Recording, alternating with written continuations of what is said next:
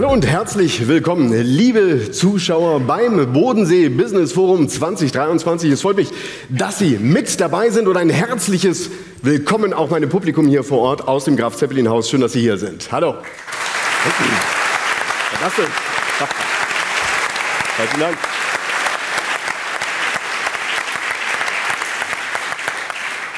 Ja, wir sind hier in der Live Masterclass, bei welcher wir Nachhaltigkeitsstrategien von Business-Profis diskutieren werden.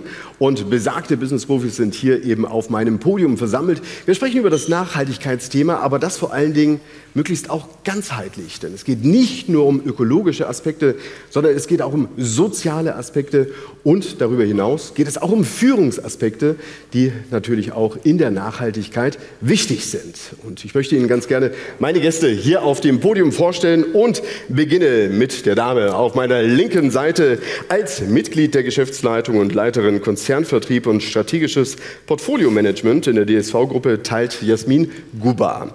Ihren Erfahrungsschatz aus 20 Jahren Sparkasse, das war bei der Stadtsparkasse München, war das, ne? bundesweit mit Sparkassen und Verbundunternehmen. Herzlich willkommen, Frau Guba, schön, dass Sie hier sind. Vielen lieben Dank. Dankeschön. Danke.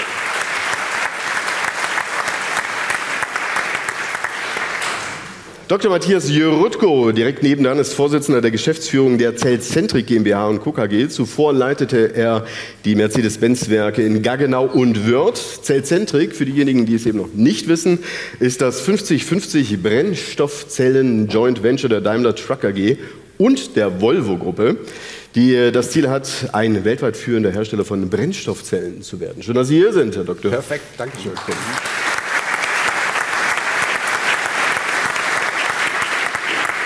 Der eine oder andere von Ihnen, der gelegentlich auch mal die Hülle der Löwen schaut oder geschaut hat, vielleicht nicht mehr, weil sie nicht mehr so am Start sind, ja, kennt natürlich auch diesen Menschen. Georg Kofler ist sowohl Unternehmer als auch Investor und erlangte vor allem Bekanntheit durch seine Teilnahme an der deutschen Fernsehshow Die Höhle der Löwen. Daneben war er auch in den 80er Jahren beim Fernsehsender Pro7 Sat1 Media, wo er als Geschäftsführer und später als Vorstandsvorsitzender tätig war. Schön, dass Sie hier sind, Herr Kofler. Ja, guten Tag. Danke.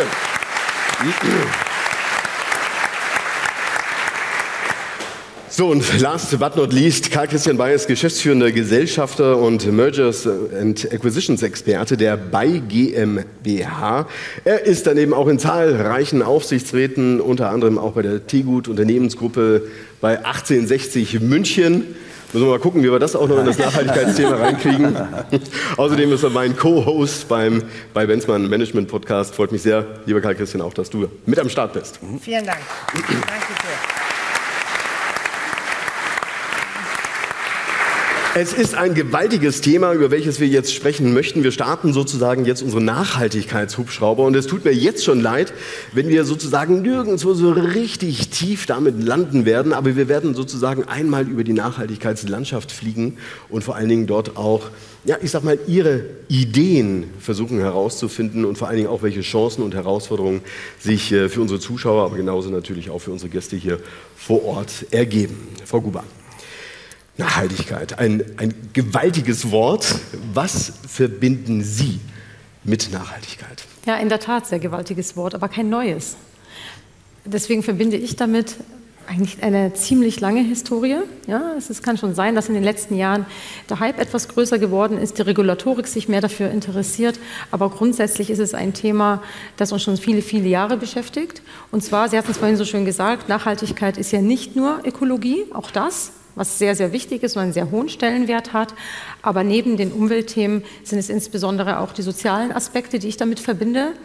Nachhaltig zu agieren, nachhaltig zu handeln, bedeutet für mich auch viele Facetten zu berücksichtigen, die schon beginnen bei einer Kinderarbeit, bei äh, sozialen Themen in der Gesellschaft und viel Lieferkette. Also da, Sie haben ja gesagt, das Fass wird sehr groß sein, was wir heute anfassen werden aber auch eben äh, Regulierung. Was bedeutet das eigentlich heute auch für uns? Und von dem her ich bin selber auch schon sehr gespannt auf die vielen anderen Facetten und Dimensionen, ähm, die wir heute betrachten werden. Ja. Holen Sie mich mal ab, wer will denn jetzt eigentlich, ich sag's mal ketzerisch, Nachhaltigkeit haben? Ist es ein Thema, welches letztendlich aufgrund des Klimawandels notwendig ist? Oder ist es ein Thema, das eben von der Wirtschaft getrieben wird? Oder wird es aus der Finanzwelt getrieben?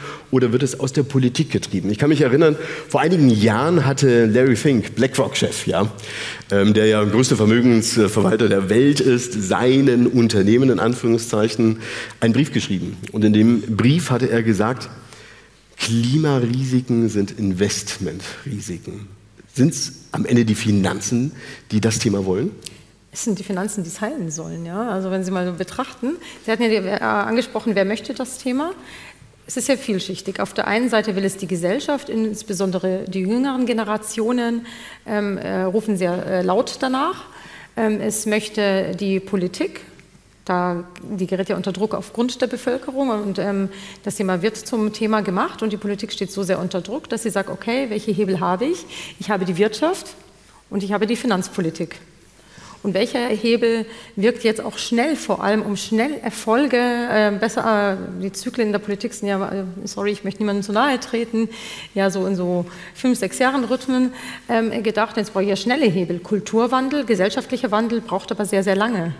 Das heißt, wenn ich das äh, Thema jetzt aufmachen würde, gesellschaftlicher Wandel und soziale Aspekte, dann würde ich das nicht in den nächsten vier, fünf Jahren hinbekommen. Das ist ein schleichender Prozess, der sehr lange braucht. Wenn ich die Finanzpolitik anschaue, da kann ich Finanzinstrumente einsetzen, ähm, regulieren bis zum äh, geht nicht mehr und äh, von dem her habe ich gesetzliche Anforderungen, die dann erfüllt werden müssen, die auch geprüft werden.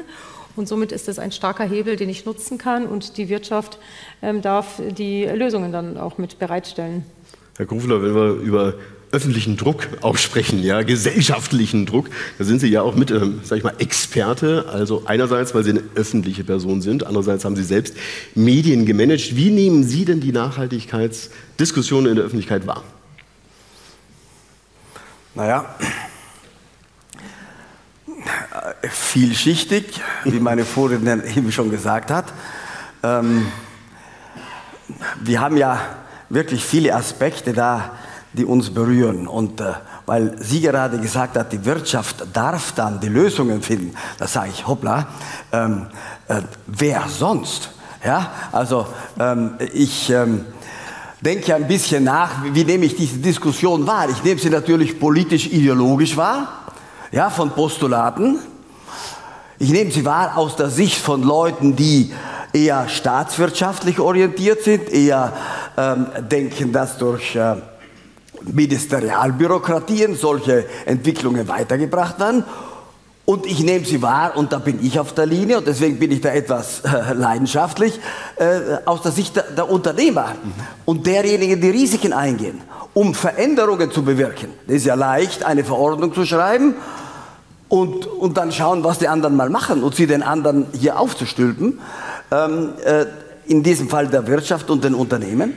Ähm, ich glaube, da brauchen wir sehr viel mehr Wertschätzung für unternehmerische Leistung und Risikofreude, um solche Innovationen, die die Nachhaltigkeit beflügeln, überhaupt in die Lebensrealität zu bringen. Das ist ja eine Sache das über Medien und politische Postulate zu verbreiten. Ja, natürlich will jeder die Welt retten und make the planet a better place und sowas. Ja, ähm, und Nachhaltigkeit ist ja auch so ein Wort, das geradezu inflationiert ist, ja, ohne dass man dann immer klare Beispiele damit verbindet. Also ich nehme das vielschichtig wahr und ich ärgere mich häufig, das muss ich oft sagen, ähm, muss ich hier ehrlich sagen, ähm, sind ja quasi unter uns hier. Äh, ja, genau. Ähm, und noch ein paar Fische. Äh, ja, äh, über diese häufig, über diese ähm, ideologischen Kopfgeburten, die dann in die Realität umgesetzt werden wollen und damit Zumutungen an, an Unternehmen und auch an die Menschen auslösen, die, die äh, schwer tragbar sind und dann zu einer zu, eher kontraproduktiv sind und, und nicht zu einer Akzeptanz dieser, dieser Nachhaltigkeitsdebatte führen. Aber trotzdem insgesamt muss man natürlich feststellen, dass es eine gewaltige öffentliche Sensibilisierung gibt für das Thema Nachhaltigkeit äh, von den Jungen, aber auch, auch, auch in anderen Generationen. Äh, und das finde ich toll. Ja, das finde ich toll, dass man, das dass man sowohl in Wirtschaft wie in der Finanzpolitik wie insgesamt das Thema Nachhaltigkeit in einer so großen Priorität diskutiert. Wenn wir jetzt gerade mal über die Wirtschaft sprechen und über die Unternehmen, wie ist denn Ihr Gefühl? Möchten denn diese Unternehmen, möchte die Wirtschaft Nachhaltigkeit als Chance benutzen oder wird es eher als Belastung angesehen? Naja, als beides. Natürlich muss man das als Chance begreifen. Ja? Als Chance, ähm, äh, intelligentere Produkte ähm, ähm, herzustellen, als Chance, äh, die Marke, das Unternehmen mit einer nachhaltigen Reputation in die Öffentlichkeit zu bringen. Ähm, wir sprechen natürlich auch über Effizienz, über Energieeffizienz, über äh, die Effizienz von Rohstoffnutzungen. Also man kann natürlich auch die Chance der Effizienzgewinne sehen. Mhm. Das sind die Chancen. Die Belastungen, die damit einhergehen, ähm, ähm, kommen vor allem aus einer Regulatorik, die manchmal nicht richtig marktrealistisch ist, ja? die gerade mittelständischen Unternehmen, Stichwort ESG-Reporting, ähm, ein Reporting zumutet, das die gar nicht leisten können auf die Schnelle. Wenn jetzt für nächstes Jahr dieses ESG-Reporting Pflicht wird, also dass man praktisch neben einer Finanzbilanz auch eine Ökobilanz aufstellen muss, dann kann Siemens eine Abteilung mit 30 Mitarbeitern einstellen. Ja, die haben ja sowieso schon so viel in der Compliance, da holen sie ein paar noch rüber da. Und äh, so, das ist eine Sache, okay, das sind ja die Großunternehmen und aus der politischen Perspektive wird die Wirtschaft häufig mit Großunternehmen gleichgestellt, ja. Aber wenn wir die tausenden mittelständischen Unternehmen äh, sehen, dann sind diese, äh, diese neuen Regeln ähm, manchmal schon eine Forderung oder teilweise eine, eine Überforderung. Und da würde ich mir wünschen, dass ähm, eine ähm, äh, stärkere realistische Einschätzung der Möglichkeiten von Seiten äh, der naja, sagen wir mal, von Seiten, man sagt immer von Seiten der Politik, aber es sind ja letztendlich viele Beamte, die das alles auch machen, ja, die nichts riskieren und die einfach mal sagen, jetzt wollen wir was verändern, ohne sich selbst zu verändern. Das kann jeder, ja, aber, aber die, die, die Regeln eben so auszugestalten, dass sie erträglich sind und auch in, im Markt äh, umgesetzt werden können, das ist auch eine große Herausforderung, auch, auch verlangt auch Einfühlungsvermögen und immer Austausch zwischen Wirtschaft und äh, Politik und, äh, und den Regulatoren, die manchmal, glaube ich, etwas zu kurz kommt. Herr Dr. Rüttko, ich nehme mal den Ball auf. Ja, mit diesen großen Unternehmen, Sie haben ja nicht nur eins am Start, sondern gleich zwei am Start. Genau. Ähm, ein Joint Venture rund um das Thema Brennstoffzellen in der Schwerlastindustrie. Darum geht es ja. Ähm, nochmals so zum allgemeinen zum allgemeinen Blick erstmal. Nach Deutschland, ähm, der Bundeskanzler sprach von Deutschland Tempo, auch was dieses Thema angeht. Spüren Sie denn dieses Tempo hierzulande? Ich, ich entsinne mich, wir hatten auch mal Solarzellen beispielsweise. Da waren wir mal ganz weit vorne mit dabei und dann haben wir zugeguckt, wie der Zug an uns vorbeigefahren ist. Und jetzt haben wir das Thema Brennstoffzellen. Da scheinen wir in der Diskussion recht weit vorne zu sein. Aber nehmen wir auch wirklich Fahrt auf? Ja, ganz deutlich. Also ähm, ich muss auch ganz kurz nochmal, weil das hat mich jetzt gerade so gereizt, was der Herr ja, nur zu. Hat. Ja, bitte. Ja, das hat mich jetzt, also das Thema Nachhaltigkeit mit Ressourcen äh, entsprechend nachhaltig umzugehen, das ist so für mich im, steht für mich im Vordergrund. Und das Thema Ressource ist ist nicht etwas, was sich jetzt nur alleine auf das, was uns tagtäglich umgibt, sondern wir haben ja schließlich mit unserem täglichen, wir haben, Menschen sind auch am Ende des Tages äh, eine Ressource, ja. Human Capital, ja, müssen wir über dieses mal reden. Wir haben über dieses, äh, über unsere Luft, unseren Sauerstoff, unsere Gesundheit und so, das alles irgendwelche Ressourcen, die es gilt zu managen.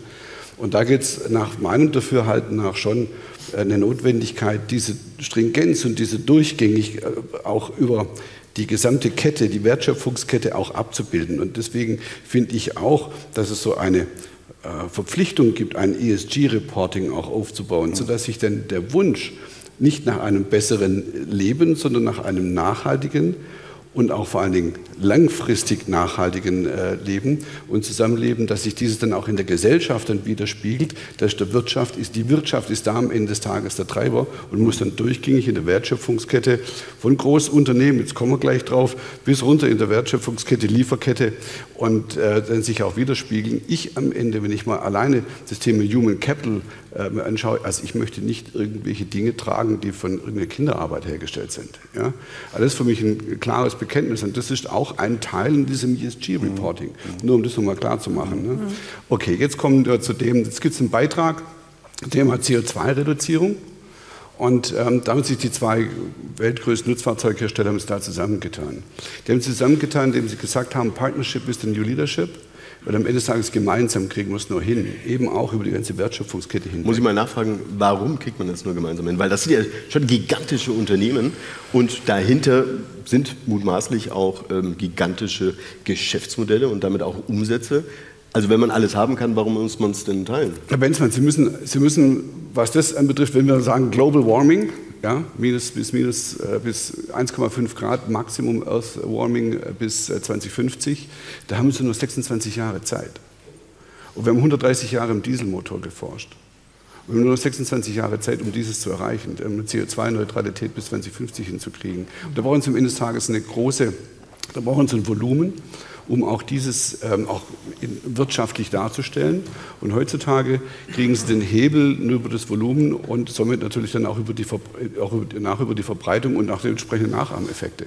dazu brauchen sie zwei der größten, die es ja dazu angehen. Und dann auch Technologie, ähm, den Technologiepfad fortschreiben, erstmal forschen, mit, mit bestreiten und dann auch zu entsprechenden Nachahmeffekten kommen. Erster Punkt. Zweiter Punkt. Sie werden nicht in eine Verbreitung an Technologie kommen, wenn es nicht die notwendige Infrastruktur gibt.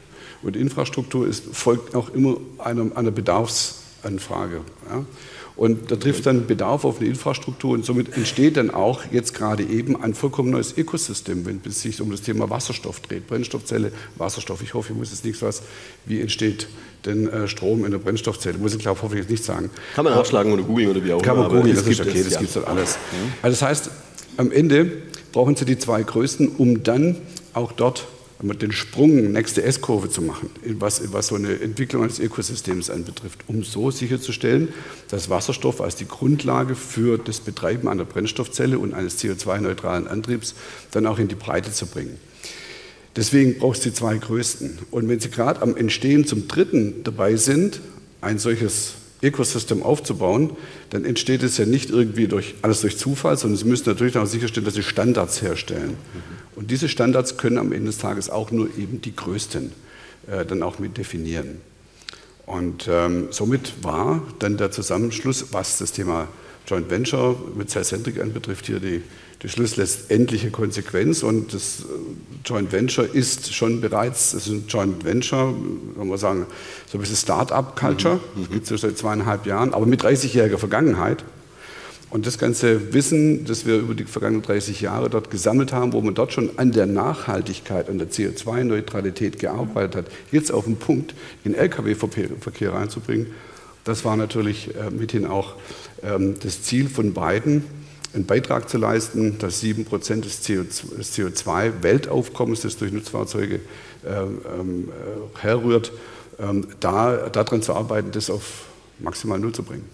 Herr Christian Beim, Herr Christian, ähm, das Thema Nachhaltigkeit beschäftigt uns ja auch immer wieder inhaltlich in unserem Podcast. Ähm, du bist aber daneben ja nicht nur in Anführungszeichen in Deutschland unterwegs, sondern auch vor allen Dingen auf EU-Ebene und kannst uns da vielleicht mal eine, ähm, einen Einblick geben, was für Diskussionen da aktuell stattfinden. Vielleicht sagst du uns erstmal und holst mal ab, was machst du denn ganz genau, sag mal die Hälfte deiner zur Verfügung stehenden Zeit bei der EU? Genau, ich darf äh, aus mir eigentlich ehrlich gesagt unbekannten und unerfindlichen Gründen seit zwei Jahren die Europäische Kommission und den Europäischen Rat beraten. Da ging es ursprünglich tatsächlich um den Green Deal, also um die Rahmenbedingungen, über die wir jetzt hier gerade sprechen. Ursprünglich sehr viel Finanzierung, dann sehr viel Regulatorik.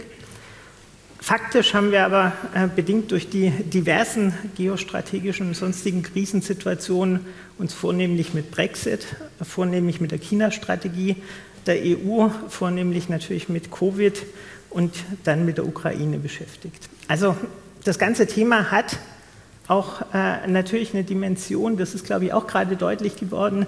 Wir haben ein, ein globale, eine, eine globale Herausforderung. Wir haben in der Zwischenzeit ein beginnendes Erkenntnis darüber, dass wir eine Herausforderung haben. Das ist im supranationalen Kontext alles andere als einfach zu handeln.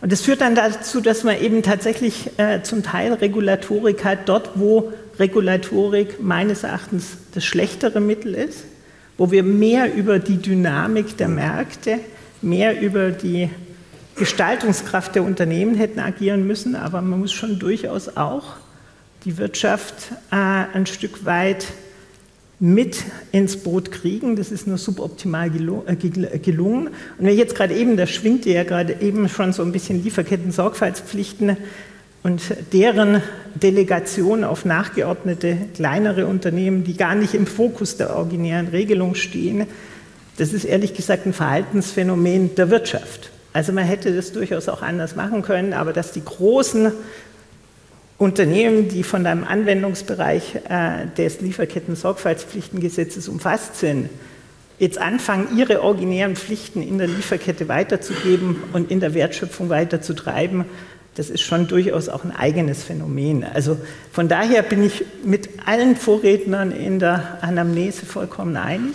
Und ich sehe das große Gestaltungsmoment in dieser grünen digitalen Transformation, die wir dringendst leisten müssen, tatsächlich auch, das ist ja auch deutlich geworden, bei den Unternehmen.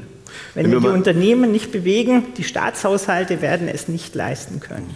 Wenn wir über Verhaltensweisen von Unternehmen oder auch von der Wirtschaft sprechen, muss man aber schon auch nochmal auf die andere Seite schauen, also gerade nochmal Regulatorik, Politik. Also ich sag mal so, wenn ich ähm, Rahmenbedingungen schaffe, ja, weil ich ähm, ich will es mal so sagen, nicht glaube, dass sie es von selbst machen ja, und deshalb eben auch kontrollieren muss, dann ist das ja auch schon mal ein Bild, welches dort vermittelt wird oder etwa nicht. Ja, absolut. Also wie, wie, gesagt, wir haben ja immer mal wieder ähm, Initiativen, dass der Gesetzgeber eine Selbstregulierung in einem bestimmten Bereich äh, abgibt. Jeder weiß, äh, wie schwer wir uns getan haben, weibliche Führungskräfte tatsächlich in Entscheidungspositionen zu bringen. Das hat die Wirtschaft selbst nicht geleistet. Daraufhin haben wir Änderungen im Aktiengesetz bekommen, die heute bemängelt werden von genau denen, die dafür verantwortlich sind.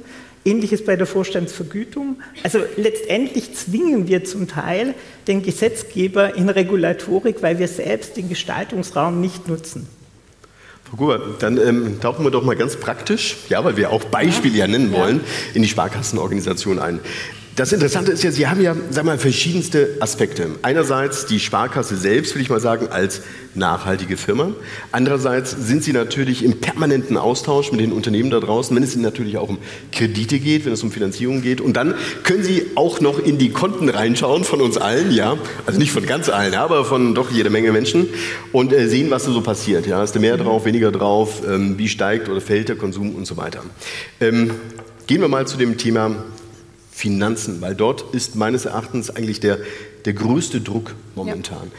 Die Unternehmen, die haben verschiedene Szenarien, Krisen nun durchgemacht und ich habe erst gestern gehört von einer ähm, Studie Finanzierung im Mittelstand von Ebner Stolz durchgeführt, Anfang des Jahres, April bis Juni, zweieinhalbtausend Unternehmen wurden dort befragt, dass die, ähm, ich will es mal so sagen, die Finanzreserven, ja, die sind im Großen und Ganzen eigentlich schon aufgebraucht. Es ist schwierig. Die Profitabilität ist gesunken aufgrund der gestiegenen Kosten. Wir haben ein anderes Zinsniveau, gepaart auch nochmals mit dem Thema Fachkräftemangel, plus Transformation, plus Digitalisierung und so weiter und so fort. Und ähm, es fehlt am Ende das Geld. Ja, also und ich brauche ja Geld. Ich brauche Geld als Unternehmen, um nach vorne zu gehen. Ähm, auch heute Morgen hatte ich gehört, die Zahl der Insolvenzen steigt wieder. Was ist nun die Situation und wie kann vor allen Dingen auch eine, eine Finanzorganisation dort so nachhaltig auch unterstützen, als dass diese Transformation vor allen Dingen auch im Mittelstand gelingt? Eben nicht nur mit Geld, sondern vielleicht auch mit Know-how. Äh, beide Hebel sind wichtig. Wir brauchen auf jeden Fall für die Finanzierung allein schon zur Erreichung der Klimaziele besteht ein enorm riesen äh, Bedarf an Finanzierungen, ja, um das äh, nicht nur für die privaten Haushalte, sondern insbesondere auch für die Unternehmen, also die privaten auch nicht zu unterschätzen, was sie alles machen müssen an äh, Sanierungen und ähm, äh, Renovierungen und was man alles braucht, aber insbesondere auch ähm, die Wirtschaft und die Unternehmen. So, jetzt ist der Finanzierungsbedarf so wahnsinnig hoch und ich habe da zwei Facetten. Ich habe einmal den Mittelstand und ich habe einmal die Startups und die Jungen. Da ähm, müssen wir, und das machen wir aber auch als Sparkassenfinanzgruppe, wir müssen äh, ihnen zur Seite stehen als verlässlicher Partner, da auch den Mut zu haben, es zuzulassen, Finanzierungen auch zu machen, äh, überhaupt diese Kredite zu ermöglichen, um da die Spielräume äh, zu geben ähm, auch auszuprobieren, weiterzuentwickeln und ähm, äh, neue Dinge, die wir heute gar nicht haben, die Innovationen mit zu begleiten. Auf der anderen Seite habe ich die etablierten Unternehmen, die eine lange Historie schon mhm. haben, die eine lange Geschichte haben. Wir haben vorhin darüber gesprochen, große Konzerne können sich das vielleicht auch selber leisten und gönnen, die können ganze Abteilungen ähm, installieren und auch damit ähm, beschäftigen, die Berichterstattung zu machen und ähm, alles, was damit zusammenhängt. Ich habe aber gerade bei den kleinen Unternehmen und Mittelstand, die aufgrund der Lieferketten-Sorgfaltspflichtengesetze jetzt auch mit, so wie es Herr Bay gerade ähm, beschrieben hat, ja quasi mit reingezogen werden, weil sie Zulieferer mhm. sind. Ähm, und das ist so, so, so, ein Kernklientel auch gerade mhm. der Sparkassen. Die brauchen uns gerade ganz, ganz dringend.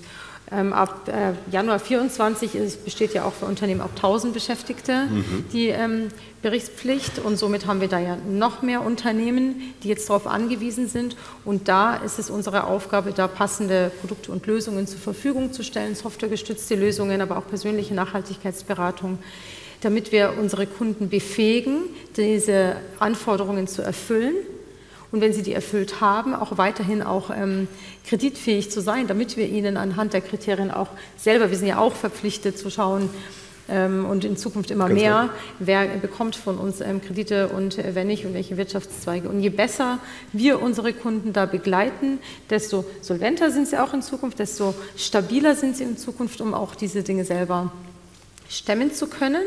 Ähm, wenn Sie die, die Berichte und äh, überhaupt eine Nachhaltigkeitsstrategie haben ja viele mhm. schon gar nicht von uns ähm, an die Hand bekommen, selber dann individualisieren, also diese Starthilfe bekommen und dann immer weiter, je intensiver das Unternehmen sich damit beschäftigt, je größer das Unternehmen ist, ähm, dann auch die Nachhaltigkeitsstrategien auszubauen und äh, äh, zu operationalisieren. Mhm.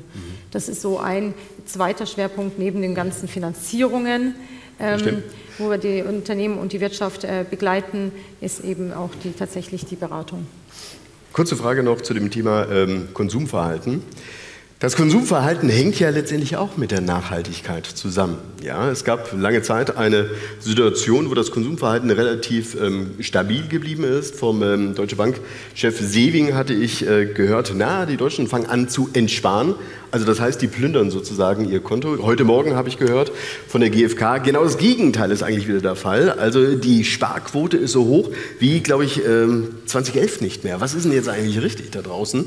Und welche Auswirkungen hat denn das auf den Konsum und letztendlich auch auf die Wirtschaftlichkeit der Unternehmen?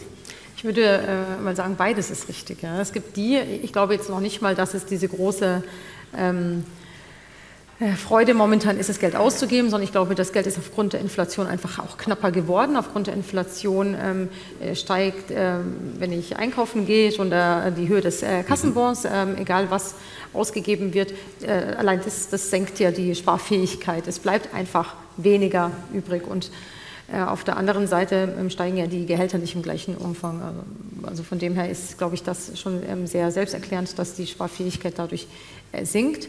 Ähm, und äh, der andere Teil der Frage war, dass Sie aber das Gefühl haben, die naja, aber es wirkt sich dann ja letztendlich auf den Konsum aus. Ja? Also das heißt, ja. wenn ich weniger konsumiere, sind weniger Produkte auf dem Markt und dann erreiche ich sozusagen von hinten durch die Tür auch einen Nachhaltigkeitseffekt, den wir eigentlich ja eigentlich nicht wollen wahrscheinlich, oder? Also Nachhaltigkeit ist ja im ersten Moment ja auch schon ein bisschen ähm, Investition. Ja? Also ich setze, wenn ich jetzt darauf setze, und das ist mir sehr wichtig, und das ist, ähm, Sie äh, wollen eben keine äh, Kleidung tragen, ähm, Kinderarbeit dahinter steckt, ähm, Sie möchten Ihre Äpfel hier vom Bodensee äh, und nicht von, aus dem Ausland haben und so weiter, dann stärken Sie die Regionalität und Sie haben einen ganz anderen Fokus auf Ihr äh, gesamtes Einkaufsverhalten. Ähm, sie haben auf der anderen Seite aber vielleicht auch bei ihren Reisen ein anderes Verhalten. Und somit, äh, glaube ich, haben Sie auf der einen Seite auf jeden Fall, dass Sie sagen, ich habe Themen, wo ich mehr investiere. Auf der anderen Seite sind Sie vielleicht in anderen ähm, äh, Bereichen auch ähm, effizienter unterwegs. Von dem her die Nachhaltigkeit und die Sparfähigkeit so eins zu eins in Zuordnung. Aufgrund der Nachhaltigkeit gebe ich jetzt mehr Geld aus oder gebe ich jetzt weniger Geld aus. Äh, Im Kontext so der Nachhaltigkeit sehe ich das nicht so. Herr Kofler, ähm, kommen wir mal zu Ihnen, was das Thema ähm, Startups, Innovationen, Technologien und so weiter angeht. Sie waren jahrelang Löwe in der Höhle der Löwen und haben unfassbar viele Startups gesehen, die da gepitcht haben und so weiter. Gab es denn da, sag ich mal, so etwas wie eine Tendenz? Haben Sie feststellen können bei den Teilnehmern, dass ähm, mehr nachhaltige Geschäftsideen, Startups am Markt sind? Ja, mehr im Vergleich zu was? Ja? Im Vergleich zu, zu fünf. Jahren vorher oder so. Also, äh, wie ich schon sagte, wir haben ja äh, von Saison zu Saison immer mehr Sensibilisierung für das Thema Nachhaltigkeit äh, äh, wahrnehmen können. Äh, In jeder Präsentation, in jedem Pitch, wie wir sagen, ja, wurde das Wort Nachhaltigkeit, die Begrifflichkeit in unterschiedlichen Kontexten. Aber was ist Ihnen da durch den. Kopf gegangen? Fanden Sie das, fanden Sie das dann am Ende zu inflationär oder Ja, haben Sie gesagt, nee, muss es sein? Oder zu inflationär und manchmal eben auch zu, ich sag's mal hart, ein bisschen heuchlerisch. Ja? Wir leben ja bei den Greenwashing Nicht, nicht alle Menschen sind ja nur edel und gut. Ne? So wir natürlich hier, so, aber nicht alle. Und äh, deswegen hat die Kirche ja die Sünden eingeführt und die Beichte und das alles. Ne? So und äh, Das lenkt jetzt ein bisschen vom Thema ab. Äh, ja, ja, ja, die Menschen sind, wie sie sind. Ja? Und, Ja, und äh, auch in der Nachhaltigkeitsdebatte sind sie auch so. Ja? okay. Mal weniger ehrlich, mal fleißiger, mal fauler und so weiter. Das, muss, äh, das menschelt dann schon immer sehr auch. Und, ähm, äh, und dann hat man natürlich in so einer Präsentation das Bedürfnis, es möglichst gut und möglichst schön darzustellen. Und Nachhaltigkeit ist immer ein schöner, ein Verschönerungsmantel für sein Geschäftsmodell.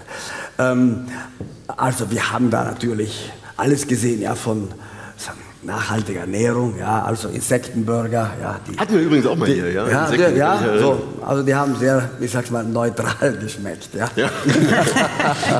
und, äh, und was weiß ich, also Duschköpfe, die 80 oder 90 Prozent des Wasser, Wasserverbrauchs beim Duschen eingespart haben, bis hin zu, zu äh, ja, Lebensmittelretterläden, die äh, Lebensmittel äh, gekauft haben, deren Haltbarkeitsdatum abgelaufen war und, und äh, die dann in ihren, wie sie es nannten, Retterläden halt weiterverkauft haben. Und das alles kam natürlich mit einer großen, weltenretterischen äh, Sicht äh, hier daher.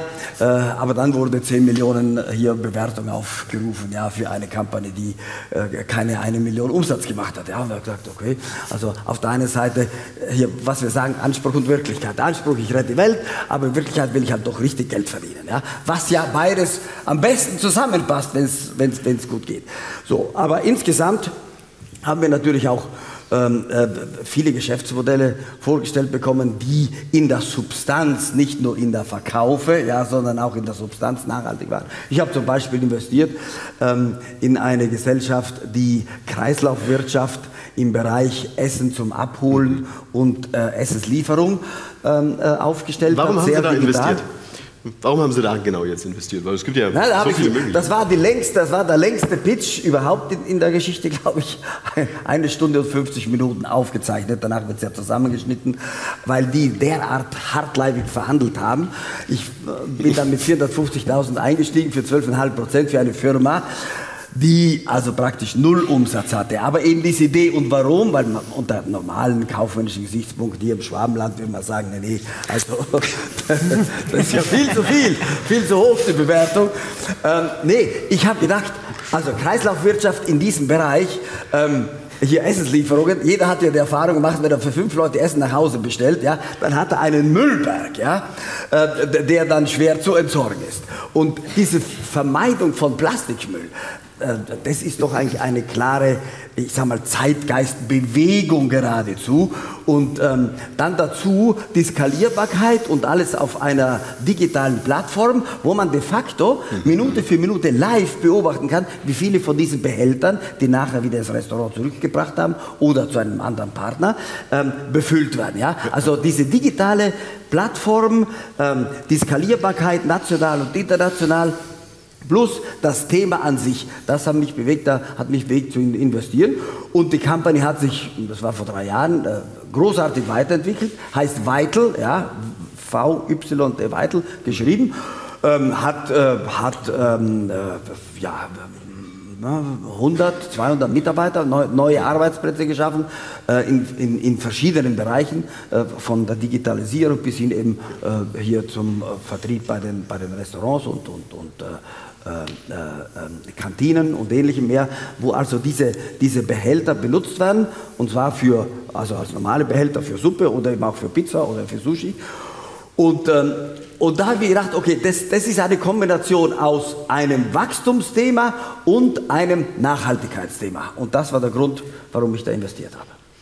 Herr Dr. Ritko, würden Sie sagen, dass am Ende es auf die Innovation ankommt? Ja? Also dass Innovation, dass Technologie vielleicht auch die Lösung für das ist, wo wir eigentlich hinwollen. Dass es weniger Druck braucht, weniger Regulatorik, sondern ich sage mal mehr, mehr angstfreien Raum, mehr Kreativität, um Möglichkeiten zu schaffen. Aber dort, wo du natürlich Innovation hast, scheiterst du auch, muss man ja auch sagen. Ja? Gut, das gehört dazu, ja. Aber ich meine, wir haben es vorhin von Herrn Bein nochmal gehört, das Thema Regulatorik ist ja schon heute der große Drücker, ja. Und deswegen das Thema CO2 und CO2-Reduzierung, ich gehe mal schon auf das nochmal mit rein, nicht weil es bei Home Turf ist, aber da kann man es am Ende des Tages am drastischsten äh, darstellen. Ähm, CO2-Einsparung minus 25 Prozent äh, bis 2025, minus 45 Prozent bis 2030, minus äh, 65 Prozent bis 2035 und die 90 Prozent bis 2040. Das ist Speed. Und am Ende des Tages, wenn Sie es nicht einhalten, werden Sie durch die Penalen, die sie jedes Jahr dann dafür für die Nichteinhaltung äh, dann zu bezahlen haben, eigentlich an die, an, an die Zahlungsunfähigkeit dann hinterdrückt. Mhm. Ja, so viele Einsparprogramme können sie gar nicht reißen, wie das, was dann am Ende des Tages dann äh, zu bezahlen ist. Und dazu braucht es die Innovation. Und dazu braucht es Innovation, ähm, die schnell aufeinanderfolgend ist. Und das äh, das Bessere immer der Feind des Guten. Äh, wenn es sich darum dreht, dann auch an diesen Zielen am besten schon bereits zuvor anzukommen. Dazu dreht es sich auch um entsprechenden unternehmerischen Mut, so etwas anzugehen. Und ich habe es gerade eben von einer sehr renommierten äh, Unternehmensberatung mal gelesen. Was passiert denn, was sind die größten Risiken, die wir haben? Das eine ist das Thema der Klimawandel und das zweite Risiko, den zu verneinen. Ja, und äh, damit nicht entsprechend vorbereitet zu sein. Und dieses braucht am Ende des Tages unter, unternehmerischen Mut und damit Innovationen dann mit reinzugehen. Das haben vielleicht manche andere äh, besser in, vielleicht in ihrer Grund-DNA. Ähm, sich dann auch von etwas zu verabschieden und dann aber schnell das Neue anzubeginnen. Und ähm, das ist etwas, das können andere Kulturen teilweise viel besser. Und äh, ja. Ich würde ich würd, ich würd ganz gerne mal eine Brücke schlagen, sozusagen von dem ökologischen zu dem sozialen und vielleicht auch zu dem Governance-Thema, zu dem Führungsthema. Ich hatte kürzlich mal eine äh, Studie gelesen, die hat mich wirklich äh, nachdenklich gestimmt, und zwar dahingehend, dass 59 Prozent der arbeitenden Bevölkerung in Deutschland mindestens einmal pro Woche Angst haben, zur Arbeit zu gehen. Interessanterweise, nochmals 59 Prozent der Menschen, ähm, der Führungskräfte, der Geschäftsführer haben gesagt, dass sie mehr Angst haben als ihre Mitarbeiter. Warum komme ich jetzt mit diesem Angstthema um die Ecke her? Also, ja, das vorhin gesagt, wenn du Innovation haben möchtest, dann brauchst du ja, sag ich mal, ein Klima der im besten Fall Angstfreiheit. Wie kann man ein solches Klima beispielsweise schaffen? Wie haben Sie es geschaffen, auch bei sich, Herr Dr. Jutko? Ich sage mal, dieses Unternehmen, wo, wir, wo, wo das ich äh, führen darf, das hat jetzt, wie gesagt, eine Geschichte von über 30 Jahren. Da steht die Innovation und der Blick nach vorne steht dort eigentlich im Geschäftszweck selbst drin. Und äh, es muss ein Ziel geben und von dem Ziel herab, abgeleitet, was ist denn der Weg dazu? Und auf dem äh, unterschiedlichste Lösungen zu finden, gehört eine entsprechende Führungskultur dann auch dazu. Die Führungskultur Kultur macht sich aus. Das Thema Fehlerkultur gehört da im, im Wesentlichen mit dazu. Ähm, das Trial and Error zu verhindern, natürlich, dass man den Fehler zum zweiten Mal macht. Ich übersetze es immer zweimal auf den gleichen Rechen drauf treten, ist natürlich dumm. Ja? Ähm, aber das dann zu entwickeln, dass man den vielleicht dann rumdreht, das macht natürlich definitiv definitiv Sinn. So, und, ähm, und dies ist ein Thema der Führungskultur. Somit ist das Thema der Durchlässigkeit auch von, von, auch von Führungsebenen, von Führungsstrukturen und dabei aber auch entsprechende Räume zu bauen, wo Menschen mit, mit ihren ganzen unterschiedlichsten Kompetenzen, die sie haben, dann auch zusammenkommen, um sich dann auch mit gemeinsam, mit, lösungsorientiert Problemen dann widmen. Das ist das. Das haben wir geschaffen das haben wir in unserem Unternehmen schon seit vielen Jahren so praktiziert und sind es jetzt auch in unserer Weiterentwicklung unserer Unternehmensstruktur, haben wir das auch so gemacht, dass wir gesagt haben, wir bilden ein sogenanntes Vorentwicklungszentrum, das wir jetzt erstmal loslösen von all dem, was wir gerade eben ähm, äh, operativ in einer Umsetzung im Sinne Performance Excellence äh, entwickeln müssen, um dann auch die Sehenfähigkeit des Produktes herzustellen. Aber die kümmern sich jetzt schon bereits außerhalb dessen über Lösungen, die schon in fünf oder zehn Jahren dann äh, erreicht werden müssen. Und somit lösen wir das eine mit dem anderen. Und das ist so ein bisschen dieses Ambidextrous Management. Ja? Das ist so diese Ambidextrie, die Sie im Management drin haben. Zum einen sicherstellen, dass dein Laden läuft und zum anderen sicherstellen, dass da auch die Innovation drin äh, erfolgreich ist. Und das haben wir anscheinend ziemlich gut hingekriegt. Ja? Und noch steht die Klimafabrik ja nicht, muss man ja auch sagen. Ja? Also, okay. Ja. ja, aber was. Also, das ist ja, ist ja schon ein fettes Ding. Also, Volvo Daimler, größte größtes ähm, Joint Venture in dem Bereich Brennstoffzellentechnologie. Sie möchten Marktführer sein, die größten auch europaweit. Genau. Aber das Ding steht noch nicht. Wir hatten vor ein paar Monaten, haben wir uns mal unterhalten, Sie waren bei mir in der, in der Sendung, da, da, da wirkten Sie sehr optimistisch. Sind Sie noch optimistisch? Ich bin weiterhin optimistisch. Ich bin grundsätzlich ein optimistischer Mensch, ja. Aber da kommen wir nochmal zu dem Thema äh, Geschwindigkeit, wo Sie immer vorhin gefragt haben. Haben wir Deutschland Geschwindigkeit, ja? Das sage ich mal, wenn ich mal von einem Kleinen her komme, Landesregierung Baden-Württemberg, das ist einfach top. Und zwar angefangen über den Ministerpräsidenten, über die ganzen Ministerien. Wir arbeiten mit denen zusammen, dass wir dieses Thema Klimawerk, das ist die große Produktion, wo wir hinwollen, gleich in der Nähe von unserem ähm, Headquarter, wo wir hingehen wollen, dass wir diese auch umsetzen können. Weil, was hat dazu geführt? Wir haben gelebte Demokratie, das ist eine Bürgerinitiative, hat sich ja gegründet, ist alles richtig? Und dann hat man über einen Bürgerentscheid, haben das Schluss letztendlich dann äh, beschlossen, dass dort ein Industriegebiet hergerichtet wird. Mit aller Unterstützung, Politik, und, und über alle Ebenen hinweg. Wir haben ein Zufallsbürgerverfahren gemacht, wir haben danach dann viele Informationsveranstaltungen und, und, und, und betrieben. Man hat sich dafür entschlossen, 70-30 für die Ausweisung dieses Industriegebiets. Top.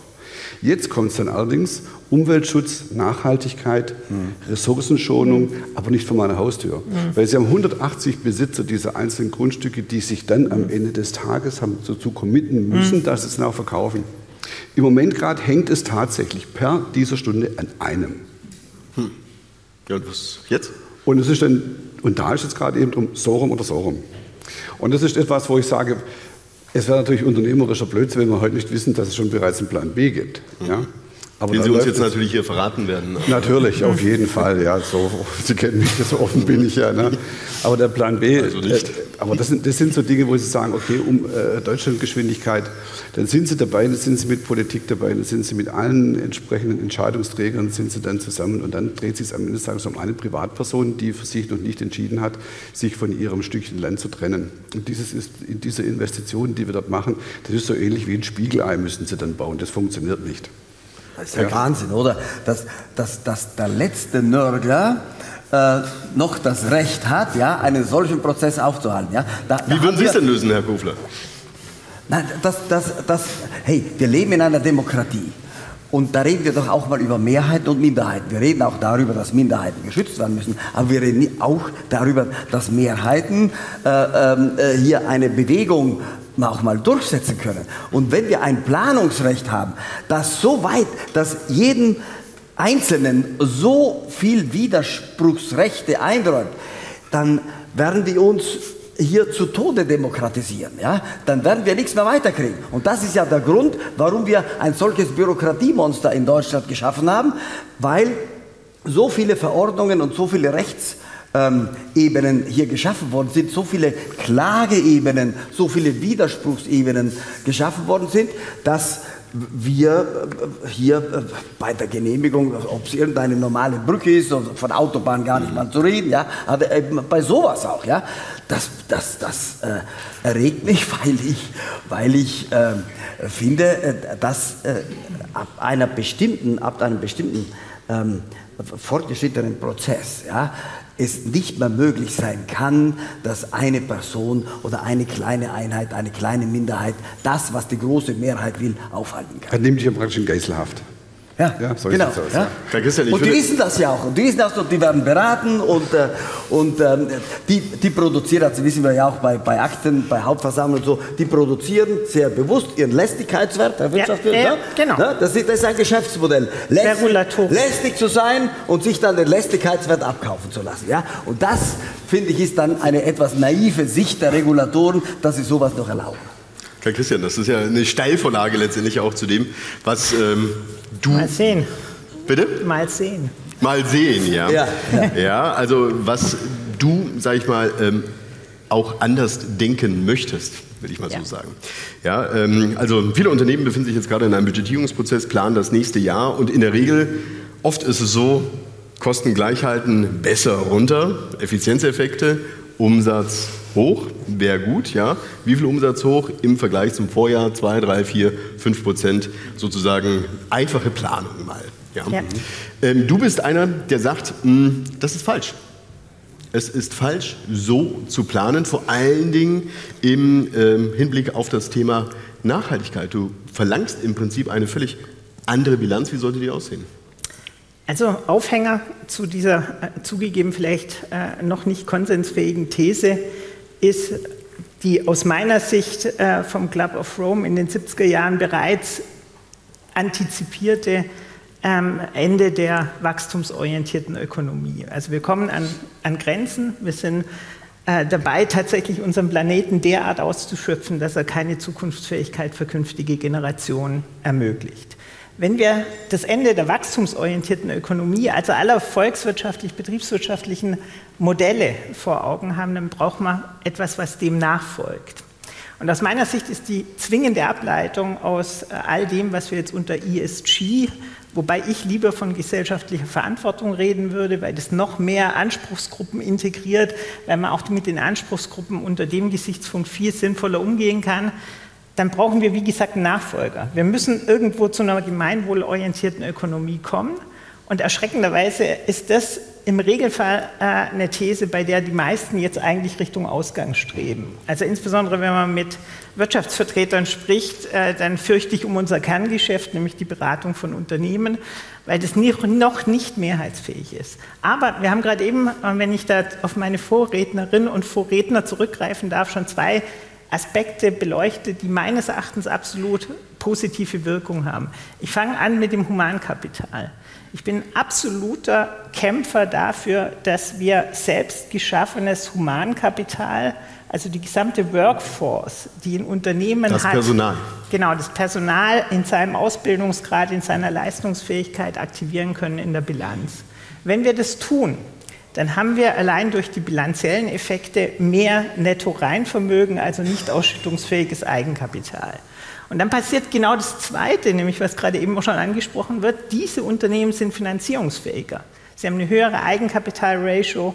Die Investitionen, die ich langfristig in meine Mitarbeitenden investiere, haben Wertstiftung führen zu besseren Finanzierungskonditionen und werden uns dramatisch Wettbewerbsvorteile verschaffen. Und das Schöne an meinem Modell ist, das ist international verständlich, weil auf der ganzen Welt wird bilanziert.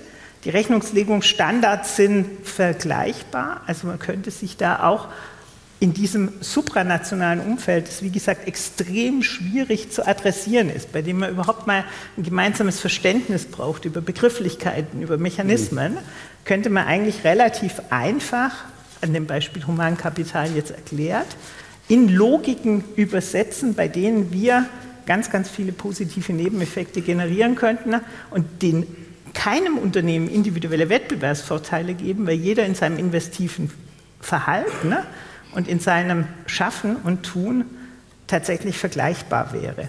Und ich mag noch einen letzten Satz sagen, weil das viel, das gehört jetzt nicht mehr mhm. zu dem eigentlichen Bereich, aber das gehört im Kontext da rein. Kollaboration fiel ja als Voraussetzung der, der Möglichkeit überhaupt Innovation in dem Maße, wie wir sie brauchen, nachhaltig, technisch, digital zu ermöglichen. Das ist so. Und wir müssen anfangen, anders zusammenzuarbeiten. Wir müssen Barrieren in der Zusammenarbeit kippen. Wir müssen mit wesentlich mehr Vertrauenstatbeständen arbeiten, um tatsächlich zu ermöglichen, dass Unternehmen in Wertschöpfungsketten, in Ökosystemen anders zusammenarbeiten können.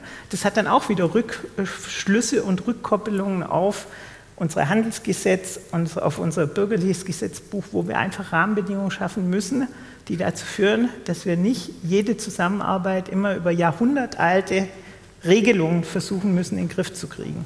Gut, das passt aber zu dem mit Partnership ist ein New Leadership. Absolut. Ja? Absolut. Und am Ende des Tages, dem steht ja sehr oft das ganze Thema Antitrust entgegen. Äh, absolut. Ja. Genau. Und bis sie den Antitrust dann bewältigt haben, dann ist der Markt gegebenenfalls schon bereits verlaufen. Genau. Welche Effekte würden das jetzt theoretisch auf ein Unternehmen haben und auf die Mitarbeiter in einem Unternehmen? Also wird dieses Unternehmen attraktiver? Wir wissen heute schon, dass tendenziell Unternehmen, die nachhaltig orientiert sind, mehr Erfolg haben bei der Mitarbeiterrekrutierung und auch bei der Mitarbeiterbindung. Frau Guber. Definitiv. Wir haben ja am Anfang äh, des Talks darüber gesprochen, was sind die Werte, die Menschen bewegen. Und da ist das ja nicht zu unterschätzen. Wir machen ja nicht äh, Nachhaltigkeit nur eben aufgrund von Regulatorik und weil es eine Pflicht ist, das wäre ja ganz fatal. Wir machen es ja auch, weil es uns als Unternehmen ja selber gut tut. Und das erkennt man daran, wenn ich alle drei Säulen bediene, mhm. ähm, dass ich ja äh, viel mitarbeiterorientierter ja auch agiere.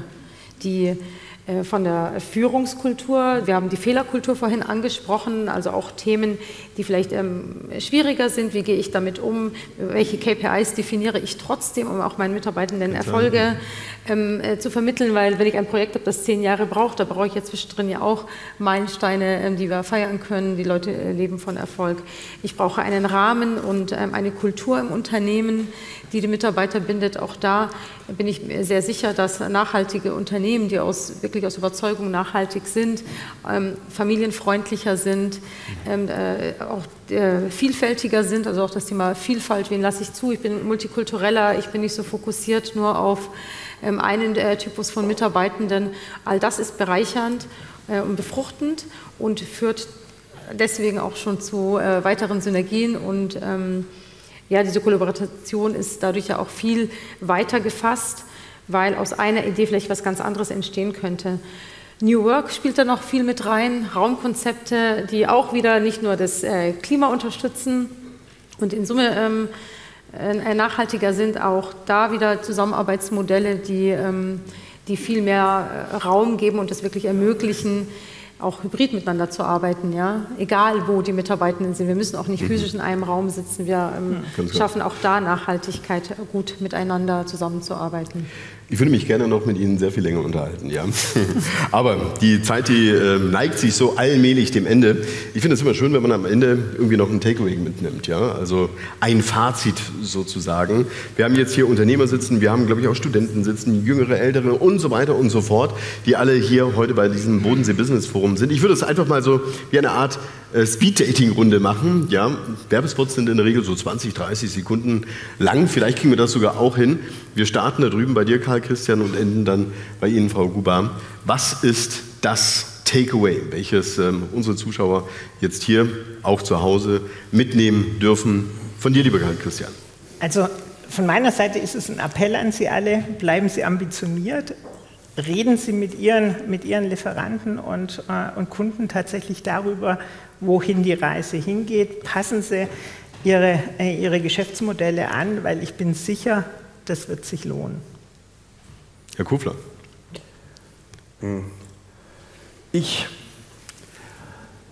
möchte Sie ähm, begeistern dafür, innovativ zu sein, nicht weil Sie eine Subvention bekommen, sondern weil Sie ein unternehmerisches Risiko eingehen, weil Sie Kunden damit gewinnen wollen, weil Sie vielleicht auch Wachstum für ihre Firma äh, generieren können, das sie brauchen. Und ich warne Sie davor, äh, jeden, jedes Postulat, das aus äh, der Politik und da mit einem besonderen absoluten Wahrheitsanspruch an Sie herangetragen wird, zu glauben. Bleiben Sie beim gesunden Menschenverstand und ähm, denken Sie an das, was in der Wirklichkeit auch umsetzbar ist. Herr Doktor.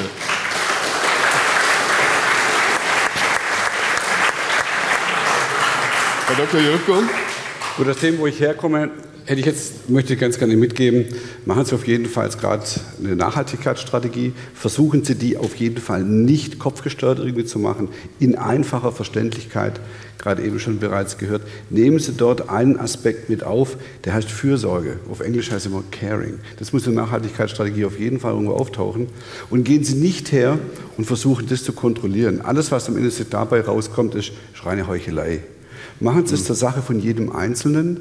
Nehmen Sie das dann in Gespräche, mit den Mitarbeitergesprächen, Kollegengesprächen einfach mit auf, wo man sich einmal im Monat mal das auseinanderhält, was habe ich denn heute eigentlich dazu getan, um unser ganzes Leben, unser Leben und auch in unserem Team, in der Zusammenarbeit nachhaltig zu gestalten. So machen wir es und da haben wir ziemlich viel Spaß und Freude dabei.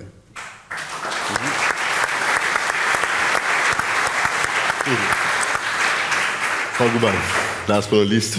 Es ist nie zu spät anzufangen nutzen Sie die Chancen, Nutzen Sie die Unterstützung, die Sie von allen Seiten bekommen. Ich weiß hier in der Region, alle umliegenden Sparkassen, ich kenne sie alle gut, sind sehr unterstützend und sehr bereitwillig, ähm, hier Sie in Ihren nachhaltigen Strategien und Banken, Entschuldigung, ja, genau. ja. Gibt ja auch noch, aber die blauen. Ähm, ja, habe ich vorhin auch gesehen. Wir sitzen an einem Boot. Also wir sind ja da äh, beides die stabilen Säulen der Wirtschaft in Deutschland. Also ähm, nur um meine Hand ins Feuer zu legen, dass ich weiß, dass die Unterstützung da ist, äh, okay. kann ich ähm, dafür sprechen. Denn es ist nicht zu spät und wir wissen, wir kennen die Herausforderungen, wir kennen die Risiken, aber die sind uns bewusst. Wir, sind, wir können sie beherrschen und das müssen wir sehen und deswegen eher die Chancen nutzen, um auch unseren Kindern noch eine gute Welt zu ermöglichen. Vielen Dank. Ja. Einen herzlichen Dank meinen fantastischen Panel-Teilnehmern. Ja, Sie haben das großartig gemacht und äh, haben, finde ich, äh, ganz spannende Einblicke gegeben. Auch herzlichen Dank hier dem Publikum vor Ort, die ähm, sehr aufmerksam zugehört haben. Sie, liebe Zuschauer, haben das wahrscheinlich nicht zu Hause so sehen können, aber ich habe immer so ein bisschen aus dem Augenwinkel gezwinkert und das fand ich ganz, ganz großartig. Ihnen vom Bodensee Business Forum wünsche ich jetzt erstmal noch einen weiteren schönen Verlauf. Viel Spaß bei den nachfolgenden Panels. Bei Ihnen, liebe Zuschauer, werde ich mich jetzt erstmal verabschieden. Herzlichen Dank auch für Ihr Interesse. Bei uns geht es auch gleich weiter im Programm, also bleiben Sie auf jeden Fall dran. Alles Gute wünsche ich Ihnen und Ihnen. Bis bald wieder. Danke. Tschüss. Danke. Sehr schön.